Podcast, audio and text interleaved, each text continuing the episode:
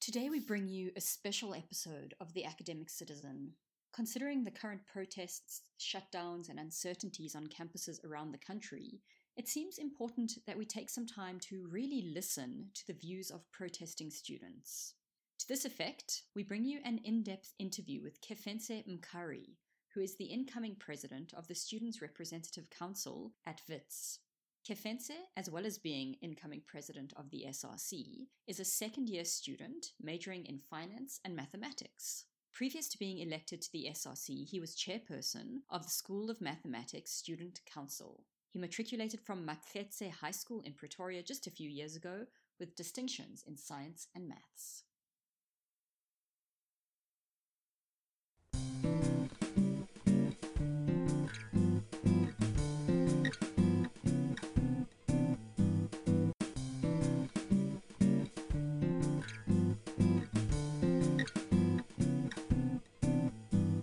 Where should we start? I think perhaps maybe you can give us your view of the current position of the student leaders in terms of the protests that are happening at the moment.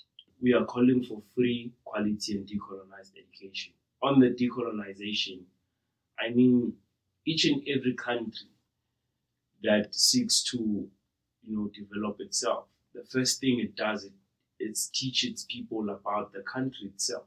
So we want our education to be decolonized so that we can be able to relate to the content that we are taught from first-hand experience.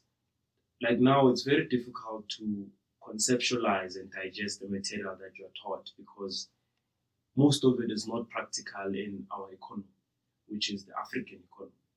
And I think it's deliberate that you are taught how to make minority rich and how to become, you know, laborers for the white monopoly capital. I think it's a way of perpetuating colonization in itself because I think we're still hooked to the same chains that were on our forefathers, chains of slavery. It's just that now they are doing it in a more modified way, whereby after you graduate and you get your honors, you're going to work for some company that's going to give you 16.5 per month. And that is not a living wage. Things are, exp- are expensive. On top of that, you can't even own assets with the amount of money that you are going to be paid. You, you are subjected to liabilities for the rest of your life. So we are saying we want free, quality, and decolonized education. We want an education that will emancipate an African child so that he can go back in his village and build a plantation, so that he can go back at his village and open up a law firm, so that he can go back at his village and explore the soil that's there, you know, in terms of agriculture, in terms of mining, in terms of geography, and all other things. For as long as this education is not decolonized, it can never be for Africans. And therefore, Africa will always suffer from the exploitation that it suffers from, especially when you look at the minerals, you know, when you look at companies in the London Stock Exchange. They are making the money that they are making out of Africa's minerals. And we want to start reclaiming what's ours. That's why we want to decolonize this education after we get it for free. And I think this is very important for listeners to understand that students are arguing for a very broad set of transformations that they want to see, also in, in their learning and in their teaching. And I think this is especially powerful coming from you as a student of science, mathematics, and finance, right? Yes, so, yes. what I want to understand is how do students feel about the time frame? Like, yes, decolonization of education needs to happen, transformation of the curriculum needs to happen. Is it possible for it to happen now? we understand that it's a process. But then the greatest question here is is there will? That's the most important question. Is there will to decolonize this education? Is there will for the government to give us free education? And without a doubt, I can say no. And that's what we are trying to enforce right here, you know. Because most of the time when we speak about transformation, a lot of people speak about it on principle but they never implement. You know, you would have um, faculty meetings on transformation, you know, the teaching and learning transformation committees. whenever they have their symposiums, they never even invite students, you know. So there's no will to decolonize this education. And what we are looking at right now is enforcing that will, you know. And I think it's very important that we don't overlook this because the major problem here is that the autonomy that universities have, you know, they become very arrogant, you know. They just want to run things the way that they want to run them, and no one must come and change them. So, what we're doing now is that we're saying to the government, you must enforce these universities to have the will to decolonize education. And people say that it's impossible. It's not impossible. It's a, it's an easy thing as long as you have will. The first thing that you need to do is to teach people about their country. If it was according to me, I would say each and every student that comes into university must be taught South African sociology. It should be compulsory so that they know the state of their country, they know what the material conditions of their country, so that when they become the doctors and lawyers, instead of seeking to go to Sandton or overseas, they will first realize that in fact these particular set of skills and expertise can be used to further develop our villages back at home and also assist in ensuring that young people take community work serious. It's when you have taught a person about the society that they live in that they start to realize the role that they should play within that very same society. Now, if you're teaching someone about you know, Europe, the first thing that they think of when they get their qualification is Wall Street. And we want to change that perception, which is deeply embedded in the current education system. It's not by default that people think of Wall Street, people think of overseas instead of thinking of their societies where they come from. It's the education, it's designed that way. So until we can decolonize it and actually say, this is South Africa, this is the material conditions. As a doctor, as a lawyer, as an accountant, as an engineer, this is your responsibility within your own country. I think then we can be able to move forward. But ultimately, what we're doing is enforcing will. We understand that we cannot decolonize now. It might take about five to 10 years, but as long as there's will to do it, it will happen. So, I think what's coming out for me that's really important for listeners to hear is that underlying the motivation for the protests that we are seeing around the country is a deep concern with society, with the common good, with the ways in which our country will develop and the ways in which students want to contribute to that development through all of the professions that they're studying. Would that be a fair summary?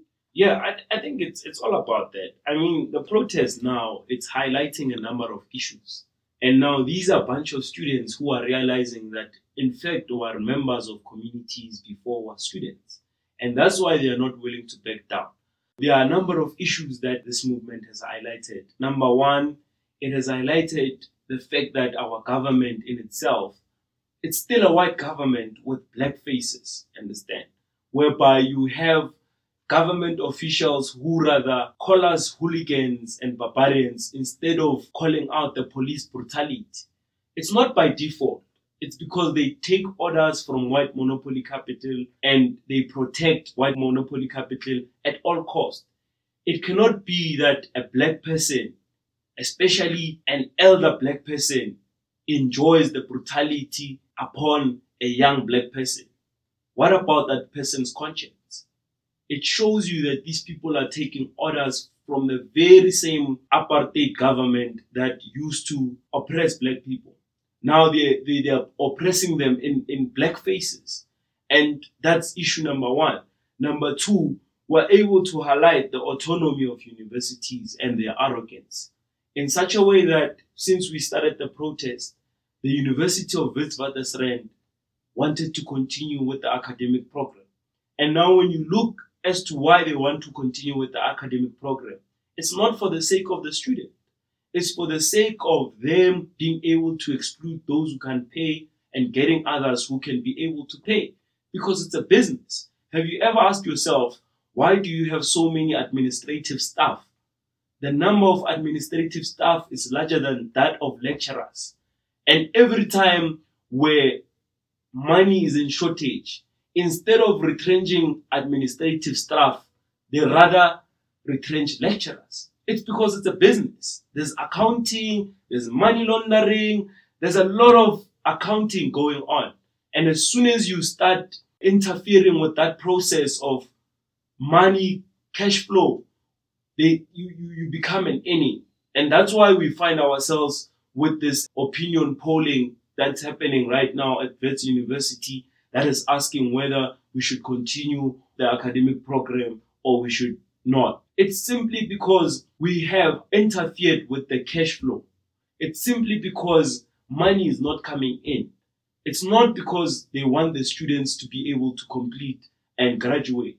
At the end of the day, if that was true, they wouldn't have sent us the SMSs that they sent us that if you didn't make an arrangement with the fees office, you're not going to write exams. So we are highlighting a number of issues with this must fall, and we are raising the consciousness of the system that we are subjected to as black people, as poor people within this country, and we're putting it out to the public.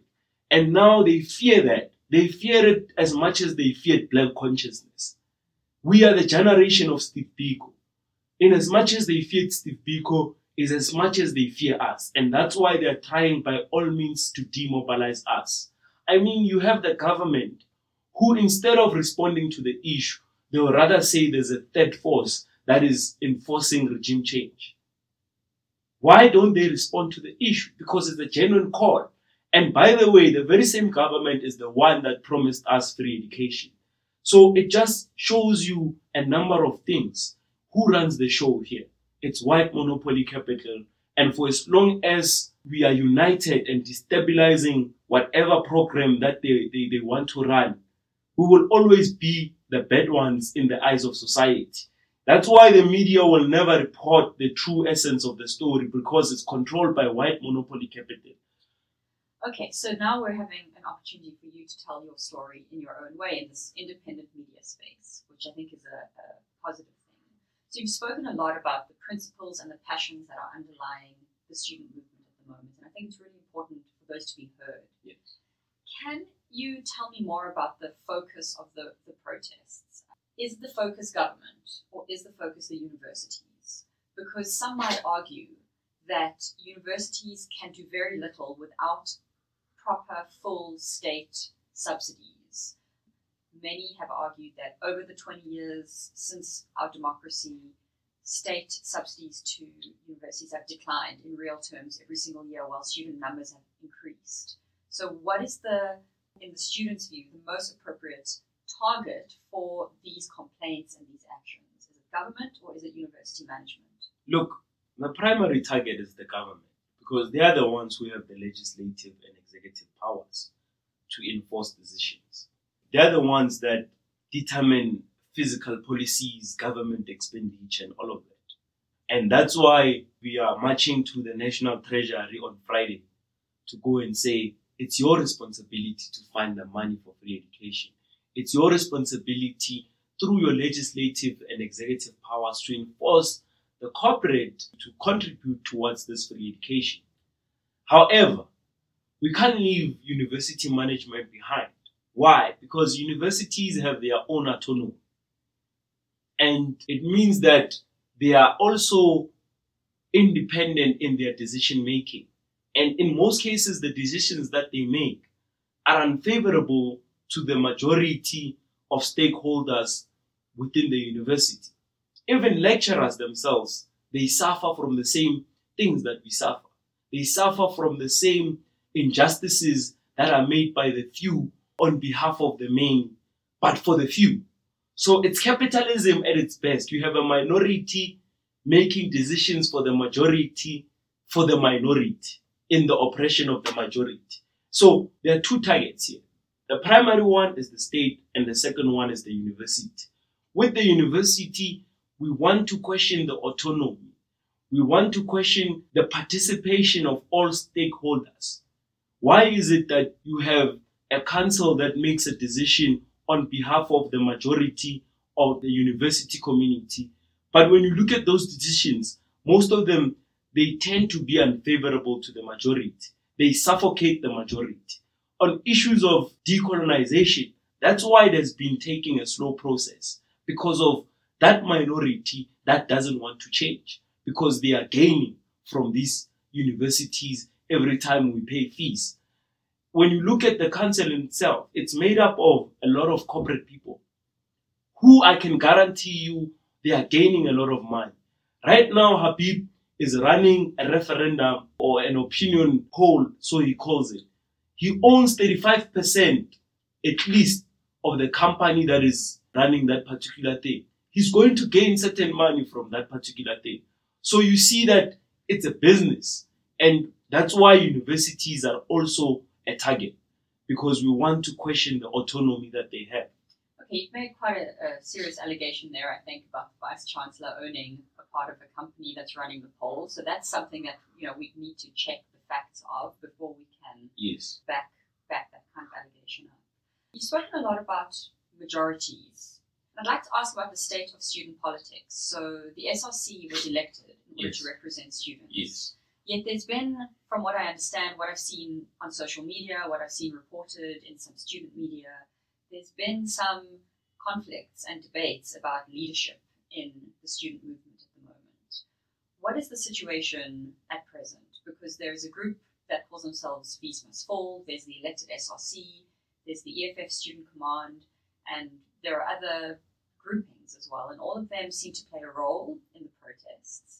And at times they've sometimes seemed to be in debate or opposition to one another, at other times they seem to be quite unified. So could you give us some insight into what's going on in the leadership situation in the student movement? yes, there are certain issues of contestation of leading, understand.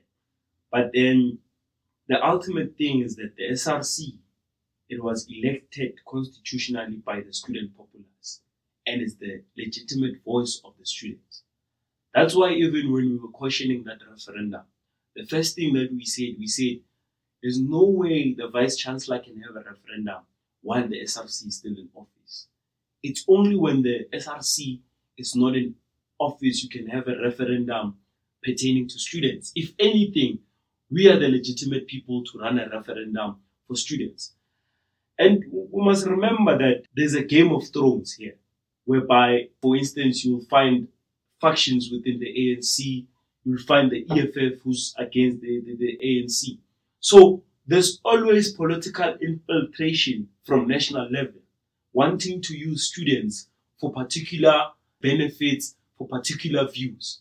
That's why you find that the space is highly contested politically because people are driving certain mandates.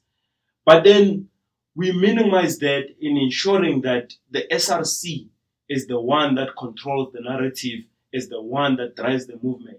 However, because of we didn't want these tensions to demobilize the movement, we made compromises where we said the movement itself must elect those that they trust to lead them to be in the forefront. And they did so. And in so doing, we are capping all those political infiltrations. Because I can tell you from a historical point of view that students have always been used as pawns for political reasons. You would remember when SASO was formed by Steve Biko, there was ASA and ASUSA, of which they had political infiltrations respectively from the PAC and the ANC, and hence Steve Biko saw the need to start SASO. Because once there's a political infiltration within a movement, it loses its focus to the genuine cause. It starts fighting battles that are not genuine. It starts fighting battles that are pushing people forward, but are not really pushing the cause forward. So we have had those things but we are trying as much as we can to keep political infiltration within this movement. Okay, another question on politics. So, the incoming SRC, if it is a Progressive Youth Alliance yes. SRC, they won all of the seats in the election. The PYA is aligned to the ANC. Yes. The ANC is in government, and the government is the target of student protest and dissatisfaction right now. Yes. So, how does this relationship play out between the ANC aligned PYA, which is currently protesting against an ANC government? Uh, let me first explain what the PYA is. The PYA is the Progressive Youth Alliance. It's made up of four structures the YCL, which is the Young Communist League, the ANC Youth League, uh, SASCO, and the Muslim Student Association. Now, a lot of people have always scrutinized our alignment with the government, which is ANC. But then we don't take our mandate from the ANC, we take our mandate from the students themselves. That's why even last year when the students said, we want to march to Luthuli House, we had to march to Luthuli House. And by the way, even if we are aligned with the ANC. Some of us are even members of the ANC or the ANC League. We are concerned about the state of the ANC in itself, and we are taking it upon ourselves to fix those flaws that are there. We are taking it upon ourselves to re-cleanse the movement and to take it back to its original principles. So our alignment with the ANC does not anticipate what the movement seeks to achieve. If anything, it perpetuates it. Because if we are coming as ANC children and saying to the ANC, listen, they are more likely to listen rather than when it's EFF because they will see that as a as an attack more than it's it's it's a room of engagement. They will see it as an attack. They will wage war against that because of the political differences that are there. But when we come as the children of the ANC and we say, Our parents, we are here to sit you down. Now it's time for you to listen to us. They are more likely to listen to us. And at the end of the day, it advances the cause that the movement seeks to achieve. So I don't think our alignment with the ANC is problematic in advancing the cause of the movement. If anything, it's very assisting. So what we're seeing here is a new generation of political activists challenging the ANC from within. Yes, yes. Question about the goals and aims of the student movement. We're hearing loud and clear the message that what students are demanding is free, quality, decolonized education. We've spoken a bit already about what decolonized and quality education means to the movement. What does free education mean to the movement? Is it free for everyone, free only for the poor? Are we talking about accessibility, affordability? Can you give us more insight into what students mean by free education? Because I think there's some debate and confusion about that. at the moment, the movement is split between two. It's split between those who say free, quality, and decolonized education. Well, the decolonization would cover everyone, but the free part, there's a there's a group that says it should be for the poor. There's a group that says it should be for everyone. The group that says it should be for the poor, it's saying look, we're also trying to cap the inequalities within society. And therefore, those who can afford, they must continue paying. Where else, this one who say education for all, they are saying we're trying to create a classless student populace so that we can be more unified. Understand? We want to break all elements that seek to divide us. However, these ones that can afford will bear the tax burden meaning that there will be wealth taxes, there will be more taxes for people who have money. While the other group says, but no, no, no, no, no, no, no. No. Let's prioritize these ones who are poor. These ones can already pay. Let them continue paying. Once they don't pay, because most of them are trust funds babies, they're going to buy cars with that money. They're going to use it uselessly, where else they could contribute towards the education in itself. So we're still caught up between those two groups and we're trying to find a measure. However, we're saying the priority should be the poor. What the government should be doing, it should be saying to us, okay, next year uh, we're going to start with the first rollout of free education. We're prioritizing this bracket, starting from the lowest going up. Then, as time goes, while they seek to amend the model and see its shortcomings and fix those things, they can say, now we're increasing the bracket now. We're moving from this bracket to this bracket. Up until we can cover everyone. But the priority at the moment is the poor black children of this country. Okay, so students want to see a clear plan in place that firstly addresses the needs of poor students and progressively, over a reasonable number of years, expands to include all students. Yes. Why were students unsatisfied with the offer that was made by government last week that there would be a zero increase for poor students in families earning up to 600,000 a month? Why were students not satisfied with that? Let's put that into numbers. If you are saying that you are recommending that universities increase by 8% and you cover that 8% for the poor and missing middle, on average, it takes about 100 to 120,000 for a student to cover their fees, tuition, accommodation, and food. Now, let's say it's 100, uh, 100,000. So, what you are saying is that now you are only going to take care of the 8,000, which is the increase. Now, if a student could not afford 100,000 last year, how do you expect them to afford it this year? Because I can tell you as we speak, there are students who are going to suffer financial exclusion because they can't afford.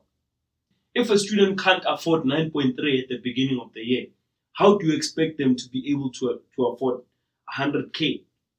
So that's why we are we're not willing to accept what the minister has proposed because it does not speak to resolving to the issue. And we can't keep protesting for free increments. We did that last year. We won that victory. We went back to class. We can't keep making this an annual event.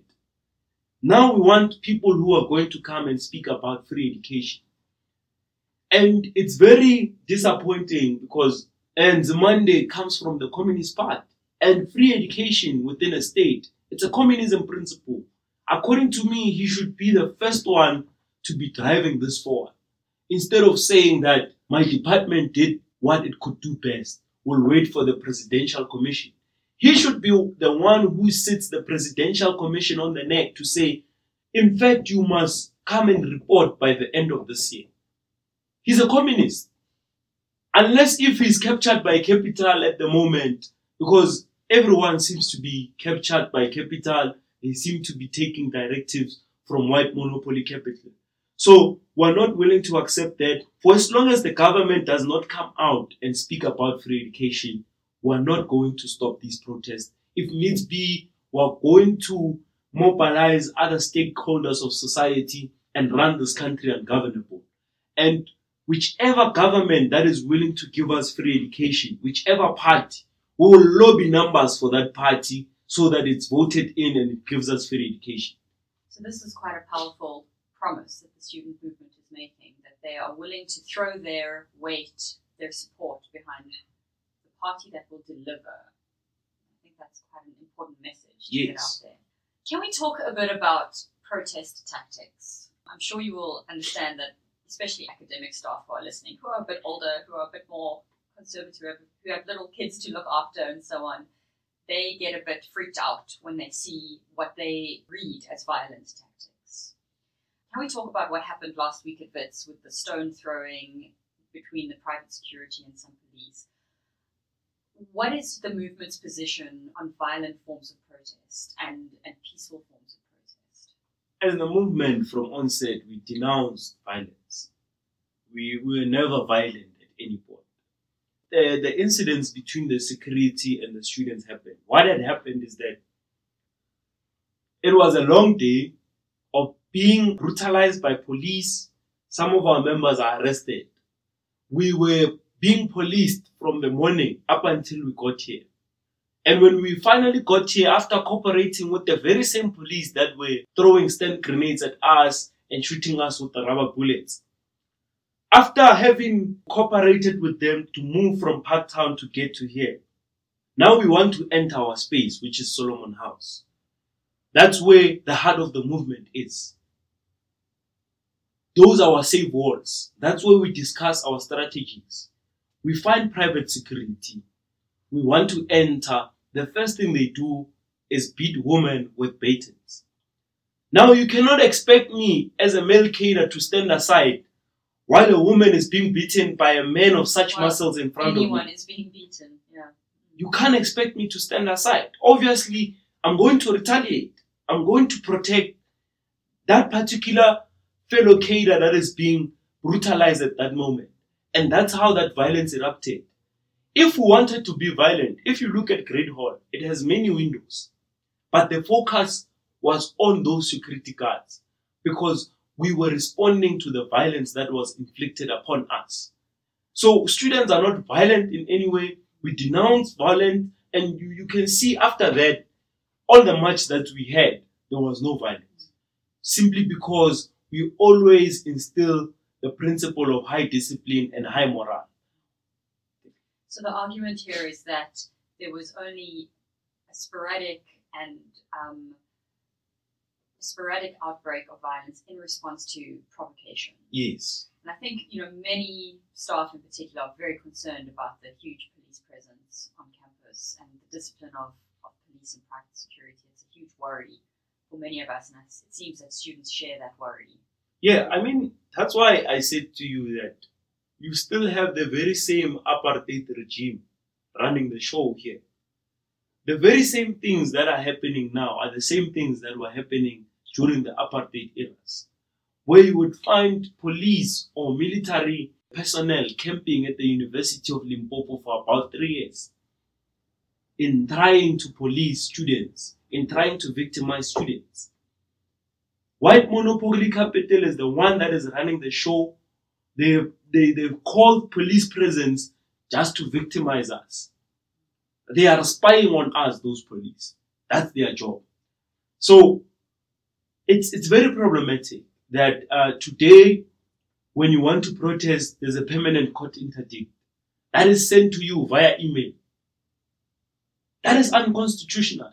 When an interdict is issued out, a sheriff must come and deliver it to your door. It must not be sent by an email. How do you have the entire student population as a respondent number seven in an issue that most of them were not even part of? That shows you the injustices of this system that we're subjected to. Does the student movement have any plans to challenge the interdict? Yes, we have a, a, a legal team that is looking into that. That's why even yesterday we were at court trying to challenge the referendum because at first it was a referendum, but when we got to court, the story changed. It was an opinion polling. So it shows you that there's a lot of unconstitutional principles that are being used to police students. And we want to make it clear to the listeners out there and to the government that we're tired of this militarization of our campuses. This is not a military camp. It's a university where ideas should be exchanging, where there should be a contestation of ideas. So once you start making us feel unsafe because of the police presence. We can't even engage. Now, when you're walking as a group, you are being policed. You are followed by security guards. They want to see where you're going. In a university space where we're supposed to have group works, where we're supposed to have group engagements. I mean, the people who are suffering here, in as much as we might look at it from a class analysis perspective, it's black people it's black people. And every time we try to unite and resist the system, we're called hooligans. But whenever white people unite against something, they are seen as progressives. Why is it so? Last year you had an entire team of a rugby beating black students, and nothing was said about that. In fact, in other social media platforms, it was being celebrated. So it means the life of black people in this country is still valueless. It still means nothing. We're just adding numbers. So that's why I keep iterating that we're fighting a white government in black faces. What do you think it will take to go back to class? Do you think it's possible to maintain the protest alongside completing the academic year? You know, these people, they try to make us look like rascals, like people who don't know what they're doing. We try to engage them while the academic progress. When you say them, are you speaking about university management? I'm speaking about both university management and government. We tried to engage them while the academic program was running through bodies like SAUS, SRCs were convened. They even submitted a model, but they were not willing to listen. it seemed like every time they want to listen to us when we shut down universities. It seems like shutting down universities is our only bargaining power. We don't find it fun to shut down universities. We want to learn. We want to write exams. We want to progress. But if that's the only way they are willing to listen to us, we will perpetually shut down these universities so that they can come and listen to the calls that we're making. Is that the only way to be listened to? Are there any other ideas or proposals that students are kicking around or thinking about that could open up dialogue in a way that doesn't involve shutting down a campus? As I said, that these engagements they don't start now. They start from last year's fees must fall. We've been trying to engage these people while universities were running and they were not listening to us. Don't you find it somewhat a bit suspicious that immediately after fees must fall, Wits University contracts its academic year? It's to silence the student. What do you mean contracts the academic year? Everything was pushed by two weeks. You mean last year or this year? This year. Okay. Whereby uh, by by the second week of, of October we're supposed to be writing, starting with exams, and by the second week of November we should be done. So they have contracted the academic program so that they put us under a lot of pressure, mm. thinking that we won't question. Well, I've been teaching at Wits for five years, and as far as I understand, that calendar is pretty pretty normal. That we start writing second or third week of October. It's not normal. Yeah, it's not normal. If you remember well, we used to even have breaks before uh, exams. We used to have a week break before exams. So it's not normal. It was contract contracted. Even even even you look at our our June holidays, they were contracted. We we spent about three weeks, while other universities spent six weeks. So that was done in order to silence, and they they target Wits particularly because they know that we are the ones that dictate the national discourse. We are the ones that ensure that a national mandate is taken forward. So we are going to continue shutting down, not because we like shutting down. That's how they want to listen to us. If you were invited to open, democratic, perhaps independently mediated discussions and negotiations, would the SRC participate? Yes, that's what I'm saying. We've been in these. Uh, surely we need more. I mean, look, at the end of the day, we need a solution. We don't need more commissions. We don't need more negotiations. That will waste our time. We'll find ourselves where we are next year if we open a can of worms of such things. What we need now is just for the government to come out and commit. Simple. So, when students say we want free, quality, decolonized education now, when that word now, do they simply want a commitment now? Because it, it's, I imagine it takes a little bit of time to change a system. It's a commitment with a reasonable timeline. That's why I said to you, if they were say, to say to us, okay, next year you're having a complete moratorium on, on fee increments, there will not be fee increments. 2018, we are rolling out the initial pilot of free education. Or they can even say next year we're rolling out the first initial piloting of free education. Everyone that qualifies for NSFAS, they don't have to pay back the loan.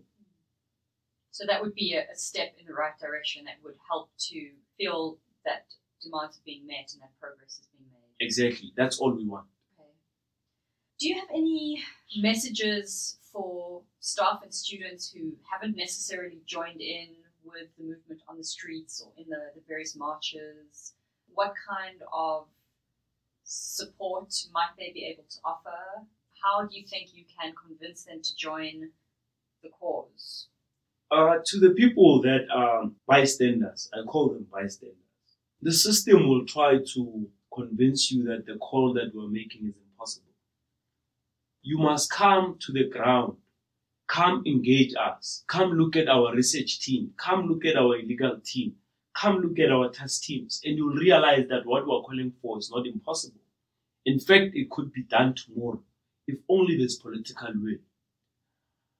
Now, to those who can't come to us because of whatever reasons they have, I'm saying if you want to be part of the movement, There are a lot of forms of protesting. Likely we have social media. You must go on social media, ensure that you speak in a way that advances the movement in it seeking to achieve a particular cause, which is free, quality, and decolonized education. Wherever you are, you must mobilize the people that you find around yourself, conscientize them to the reality of the issue, so that when we call for a national action, if this government does not listen, the day we are saying we are holding the economy at ransom, we can have support from all stakeholders of society. But to those who can be able to come, they must come. There are documents, we engage. Perhaps you are sitting there and you have the best solution that we need. But simply because the system has instilled this perception or this paradigm that what we are calling for, it's unrealistic, you are keeping quiet. You must come and join us. We are not violent in any way. We don't carry any weapons. We are just peaceful people asking for the right to learn. That's all. Just peaceful people asking for the right to learn. Yes. We hope that you found this who we are. conversation useful. Although parents and academics, and indeed other student leaders, might have some differences of opinion from Kefentse, what comes through very clearly is the strong social underpinning to the current student protests. I really hope that through ongoing dialogue and communication, students, staff, and university administrators can find ways to work together to put pressure on government to come up with a new funding model for higher education.